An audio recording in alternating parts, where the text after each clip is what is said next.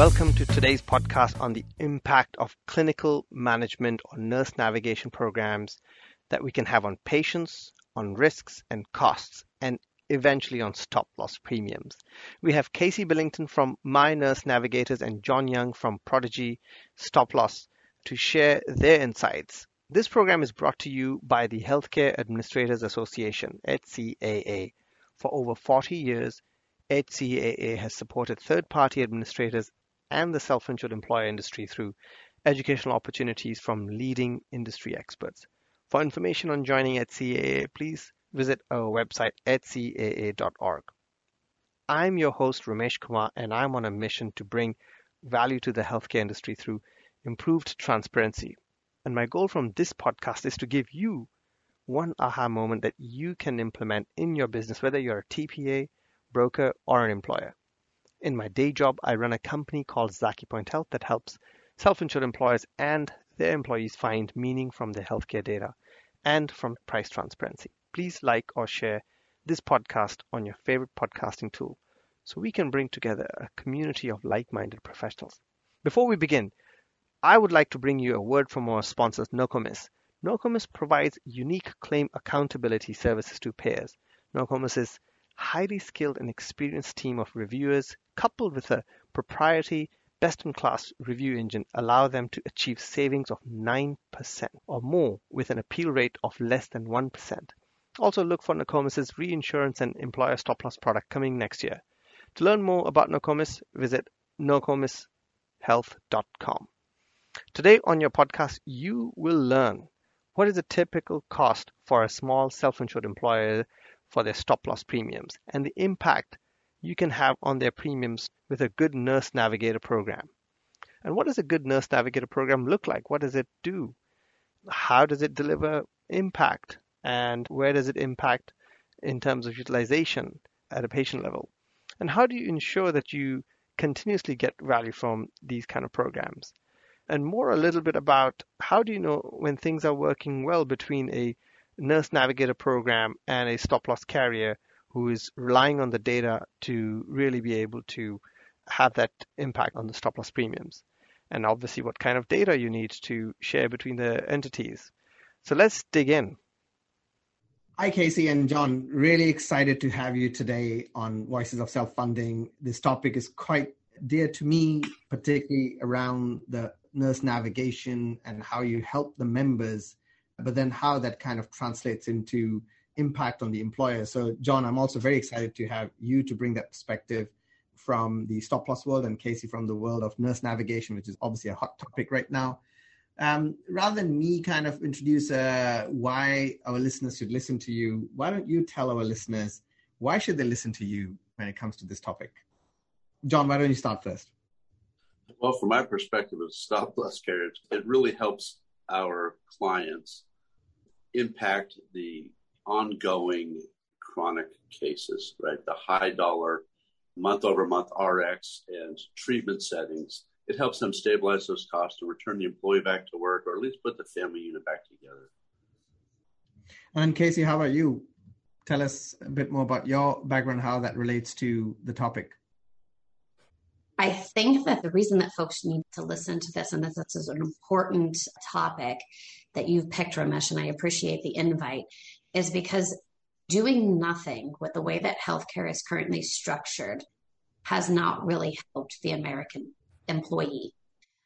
When you're fully insured, it's rate increase after rate increase, and it's really taking all that money out of the employer's pocketbook that frankly they can't afford right now, especially given the inflation rate that we currently have right now, where the cost of everything has gone up exponentially. So we have to do something differently if we want a different outcome. So, Casey, why don't we dig into this first? How does your nurse navigation program, case management program work? And then how does it work hand in hand with John's stop loss offering? Sure. So, my company I co founded about three years ago now, and I'm a nurse by trade. I have spent my entire career in the field of solid organ transplant.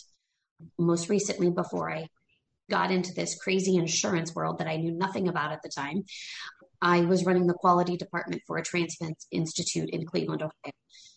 So I have quality background and this weird transplant background. And when you're a transplant patient and you have organ failure, you automatically get assigned a multidisciplinary care team to take care of you. When I came into this side of healthcare, I realized that that's unique to transplant. And it isn't until your organs are failing that we surround you with this multidisciplinary care team to help guide and protect you through your healthcare journey to get you successfully to transplant. Well, if it works so well, why are we only doing it for that population? So I took a lot of the methodologies and practices that we use in the transplant world and brought them into this outpatient setting and on the insurance side to really help support members better before they get to the point where they're needing dialysis or a heart transplant or something like that that's costing employers, you know, millions of dollars a year if those hit your plan. So we use a lot of data and outreach and education to reach our members and to engage them actively and to make them more active participants in their healthcare journey. Mm-hmm. Employees and patients need to be empowered to get in the driver's seat, and if not the driver's seat, at least in the navigator seat of the car. They need to be actively participating in where they're going.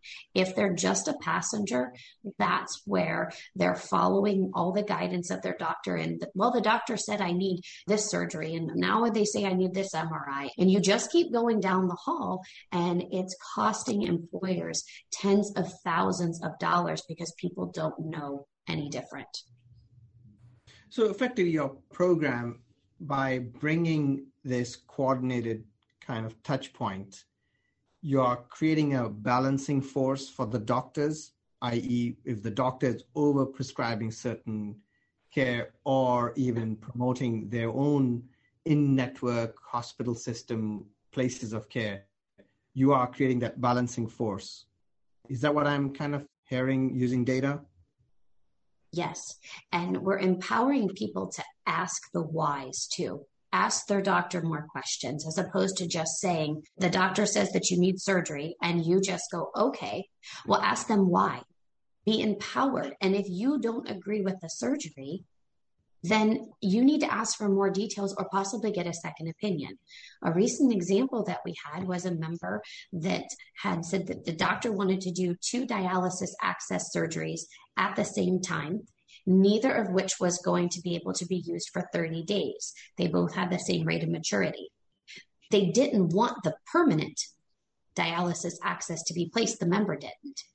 Um, but he said, The doctor told me I needed to. I said, Well, why? He said, I don't know. That's mm-hmm. what he told me. I said, Well, did you tell him you didn't want that? He says, I didn't think I could tell him no. I said, Well, you most certainly can tell him no. And you need to. If you don't agree with it and it's not what you want, then the doctor needs to provide you enough data to ensure that you understand why you need to have that second procedure done, or you ask him to only perform the one procedure.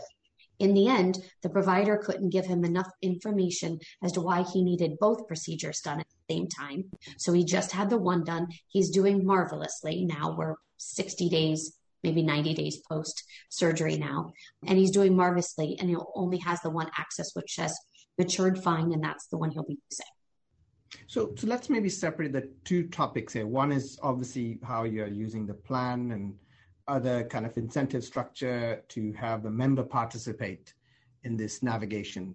The other point is in that scenario, the doctor is saying to whatever procedures, how do you help that member to have that because it's a critical care to kind of question the doctor? The doctors have been known and we see them as a bastions of care, taking care for us. How do you enable this patient to actually have that conversation? What do you do? So we provide them education on the procedures that they're having. There's different academies and different societies for every division of medicine out there. And so we will provide them with some best practices that is readily published. People just don't necessarily know where to look for it. And then we prompt them with questions. And once they realize that they don't have the answers to the questions that seem rather simplistic, that they should have answers to, they're like, yeah, that's a good point. I should ask the doctor that. You know what? He didn't tell me that. I don't know why.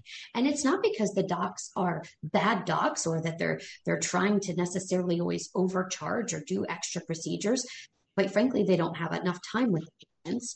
So they're rushing through and they don't realize that the patient doesn't really understand everything it is that they're saying.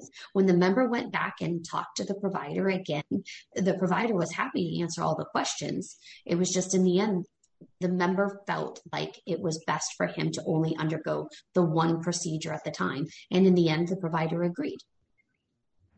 And so this must happen millions of times. So it's not like one isolated event. We are seeing this kind of navigation is helping those each decision at a time, turning those decisions at a time. Yes, very much so. I mean, it's anything from a child that maybe has chronic ear infections and it might be one recommendation of an ENT doc for the parents but maybe they don't understand. And so it might be a second opinion to see if there's a different treatment modality instead of surgery. But that's the quick fix is surgery. It could be something like a orthopedic surgery. We encourage every member to get a second opinion for spine surgeries. That's a big deal you get develop a lot of scar tissue at times from spine surgeries you don't want to make a mistake there. So we encourage our members to get second opinions to know what they should be asking their doctors how to talk to the doctor and prepare them before they go in for their appointments. So you describe a number of these very useful scenarios surgery related where you are getting the second opinion.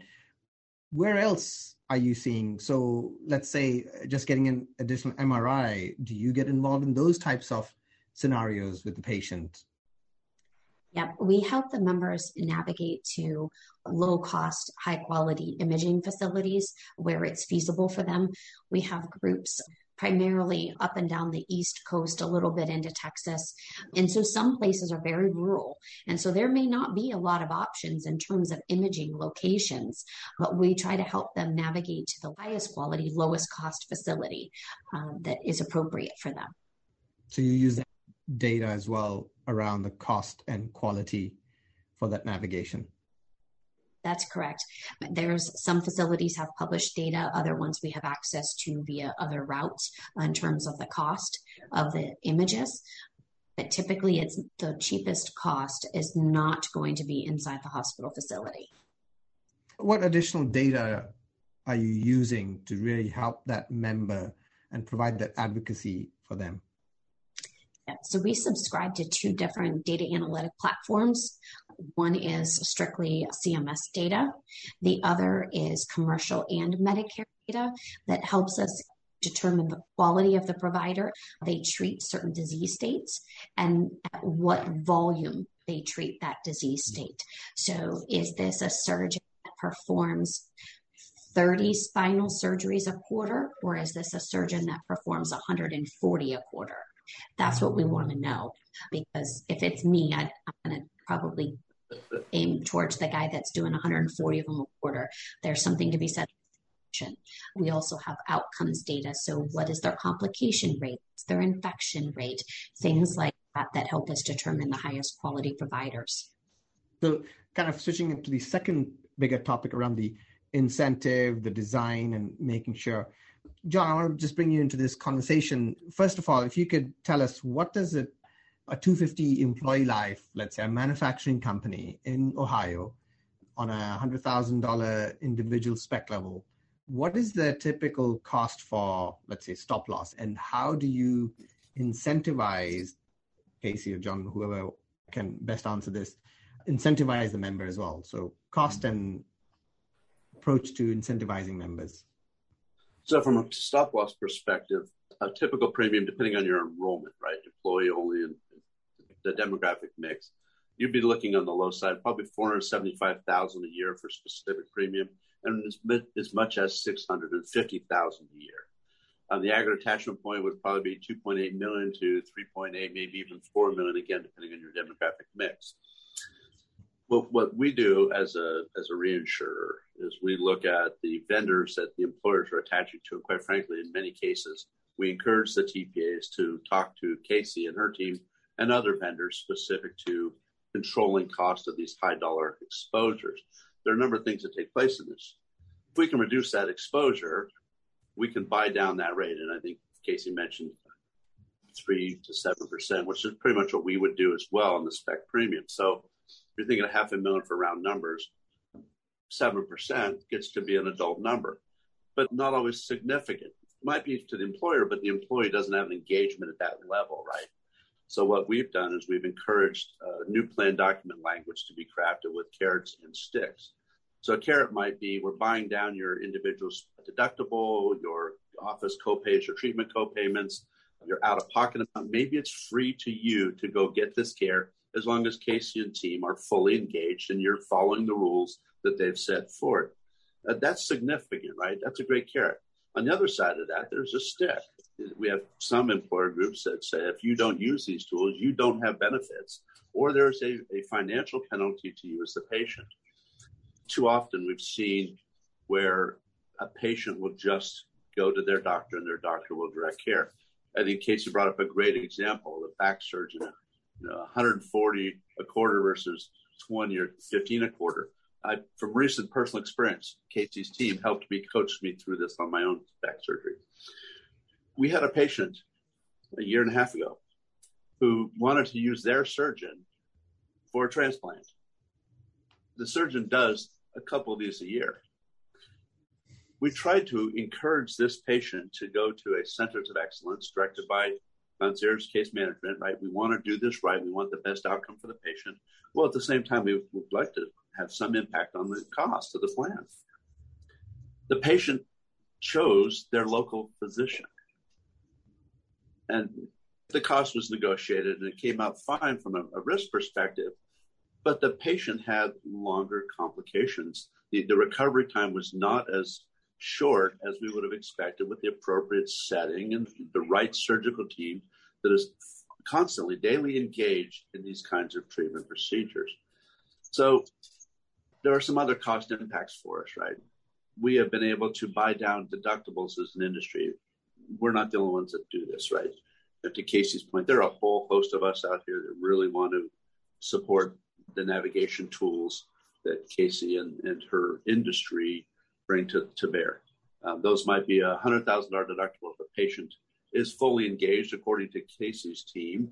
That goes down to $75,000 for that one patient. So the employer has an incentive as well, right, to get that patient engaged. Let me make sure I understood this correctly. So, taking that example, first of all, the member will pay for those places of care if they are engaged with Casey's program, zero deductible at a member level. Yes. And then for the employer, the deductions will also come down if they use your program the way you're proposing from a $100,000 deductible to a $75,000 individual level deductible. For that one patient, yes. Wow. Okay, that's huge. Uh, both kind of employer and the individual. And then what I also heard on top of that, the costs for the premium could actually come down up to seven percent. Correct. And if you're looking at some of the other elements, uh, Casey's talked a bit about surgical events, dialysis avoidance, or not avoidance necessarily, but appropriate setting we have chronic disease states today that are very expensive. They're what Casey, a hundred thousand to a quarter million a year in some situations. If we have a hundred thousand dollar deductible and we have a patient that routinely is at two hundred thousand dollars, but with proper patient engagement, compliance with treatment protocols, that patient can be treated for eighty-five to hundred thousand dollars. We can make a laser on that individual go away. So what a laser is is essentially it's a separate specific deductible targeted at that one patient because of their disease state and claim cost. We can take that from 200,000 down to the normal amount with the rest of the organization. We've just taken $100,000 of risk exposure off of that employer group, right?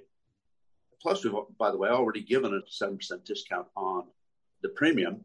So you start layering all of these savings to the plan, which also impact the contribution at the plan member level if the plan costs go up because of unmanaged care, that's got to be divided equally across all employees through contributions.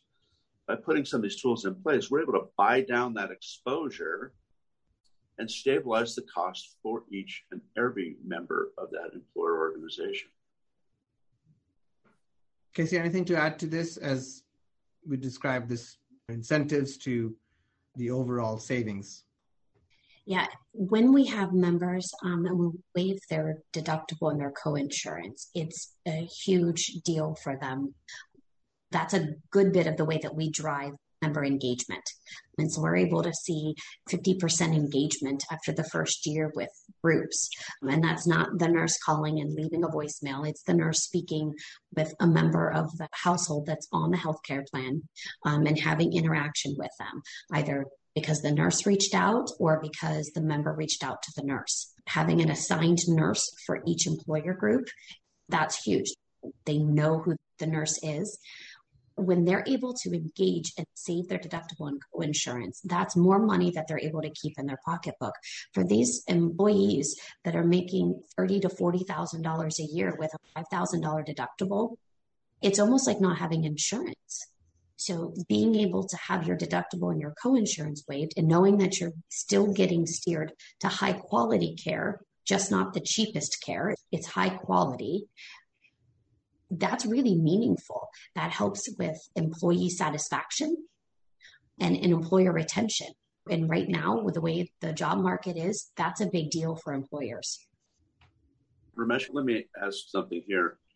One of the reasons stop loss gives Casey's team such a deep discount and impact on our deductibles is because how they engage the patient. It'd be really great to hear how they engage that patient early on in the process, because quite frankly, we deal with a lot of case management companies, and it, quite frankly, we get dismal or at least not necessarily effective results. We'll leave it at that. Yeah. So, Casey, what's the magic here? How are you getting 50%? we visit our employees on site their place of employment. Typically, every year, COVID's thrown things off a little bit because some groups still are not having outside folks in to visit. But for the vast majority of our groups, we visit them annually on site. We hold meetings with the employees and we invite spouses if they're able to come because if it's a male dominated workforce typically the wives are at home making the decisions so they need to hear this because the material doesn't always make it back home and the meetings we hold, we have about 10 to 20 folks in each of the meeting groups so that it's a small enough group that you feel comfortable asking questions, but big enough that you don't feel like you're getting singled out. And we spend about 40 minutes with folks and then we hang around afterwards so that people can have one on one conversations with their nurse. And they realize that it's a real human that actually genuinely cares about them.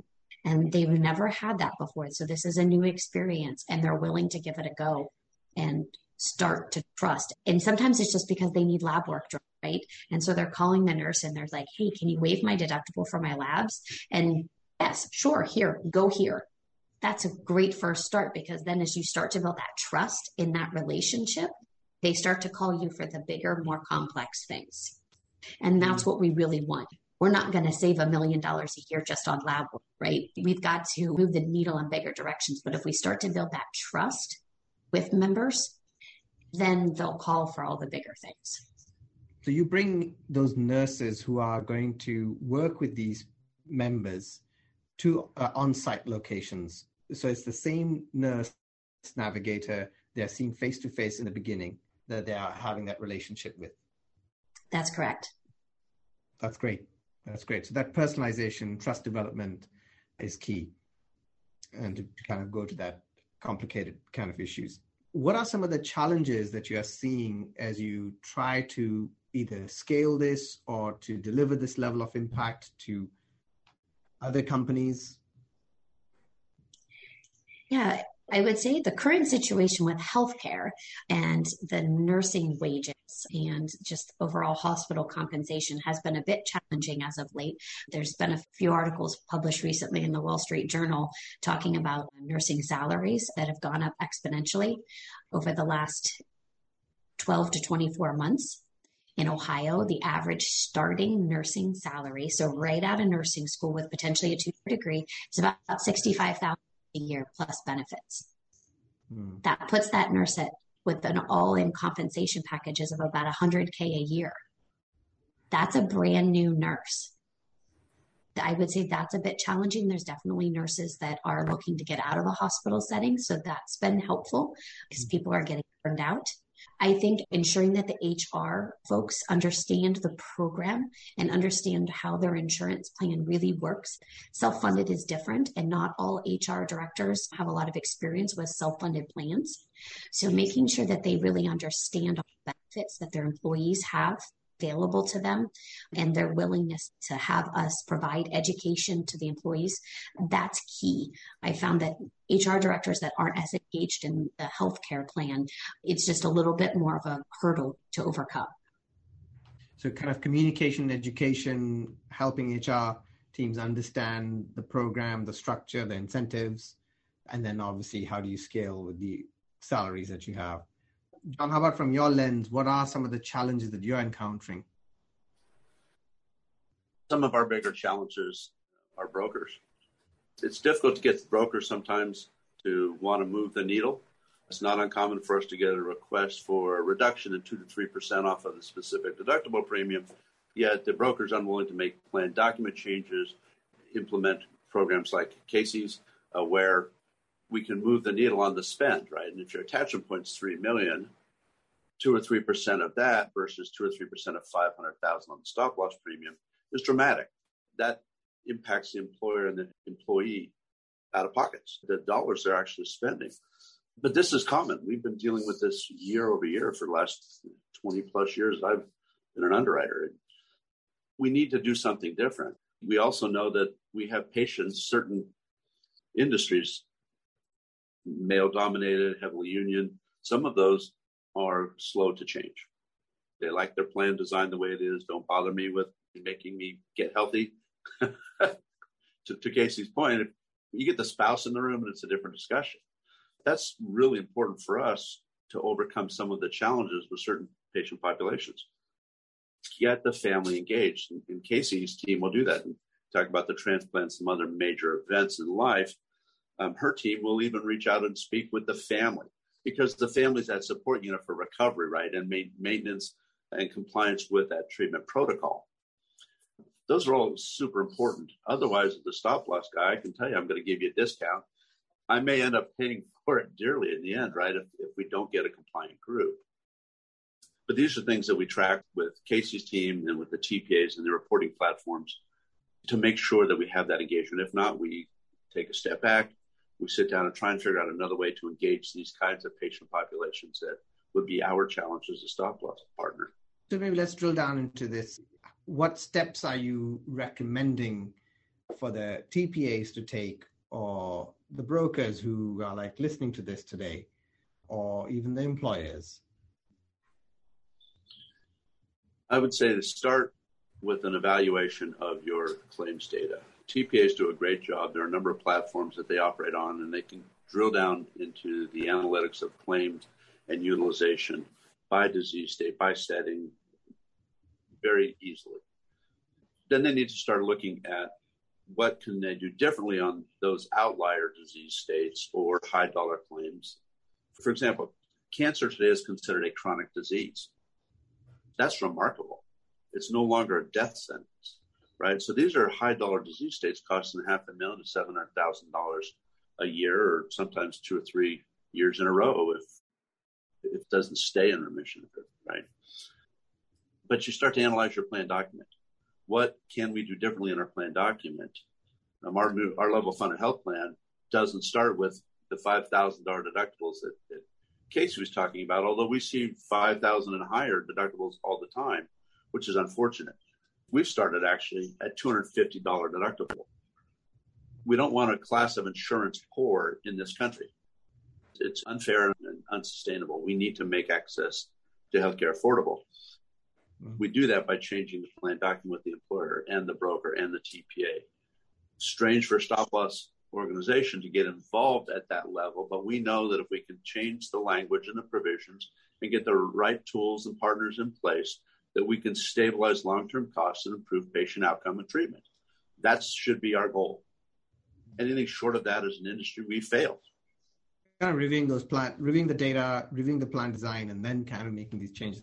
Casey, any other steps you recommend? Looking at the data of the group and then kind of deciding on an action plan and some targeted approaches that you can take over the course of the next 12 months. You're not going to cure somebody's type 1 diabetes, but if you have a cohort that has an A1C that's running 10 to 12, maybe you can do some and, and implement some plan design changes that would encourage and incentivize those folks to running with an A1C that's maybe one or two points lower. And the American Heart Disease and the American Academy of Diabetes, they both will tell you that the cardiac burden decreases as your A1C decreases. So if we can get your hemoglobin A1C lower, the likelihood of you having a heart attack goes down drastically. Folks just don't either know that or they don't quite understand how to change or they're not incentivized enough to change. So I think that looking at the data to try to establish action items for the coming year is huge. The nurses also keep track of any potential plan design changes at renewal that they can discuss with the advisor. So things that they've encountered with members. So maybe it's the way that the current prescription plan is structured makes some of those prescriptions unaffordable. And so they'll write down some of the classes of medications that they've been struggling to get. Unfortunately, a lot of medications that are out there, there isn't a copay assistance card. And if somebody doesn't qualify for a patient assistance program or one isn't available to them, it really puts them in a pickle. Recently had that with somebody that needed an anti seizure medication for their child. So mm-hmm. trying to navigate that. And those are things that would never typically make it back to the advisor or to the plan. So things like that I think are huge. This is great. I think so for our listeners analyze your data, understand where you can make your plan design changes, start to kind of use that upcoming enrollment to educate whether it's the employer or the member population. So this is fantastic. If our listeners want a free consulting on plan design from either of you, how should they reach out to you? So folks can either email me or call me. My email address is casey at mynursenavigators.com. You can also find me on LinkedIn. Either way. Are you offering some free consulting? Oh, absolutely. We'd love to talk to brokers, TPAs, and employers. Just again, moving the needle the right direction. I can be contacted at jyoungs at prodigystoploss.com. I, I love this so much. I want people to reach out, right? Or again, as Casey mentioned, I can be contacted through LinkedIn as well. Wonderful. I really thank both of you for your insights. You have tremendous experience in this space, some great nuggets of aha here. I appreciate your time. Thank you. Thank you, Ramesh. Please join again for another podcast in the series brought to you by HCAA's Voices of Self Funding. Please like and share so we can build a community of like minded people. And tell us about topics that we should bring to you next. Please watch your email for updates on upcoming guests. I'm your host, Ramesh Kumar of ZakiPoint Health.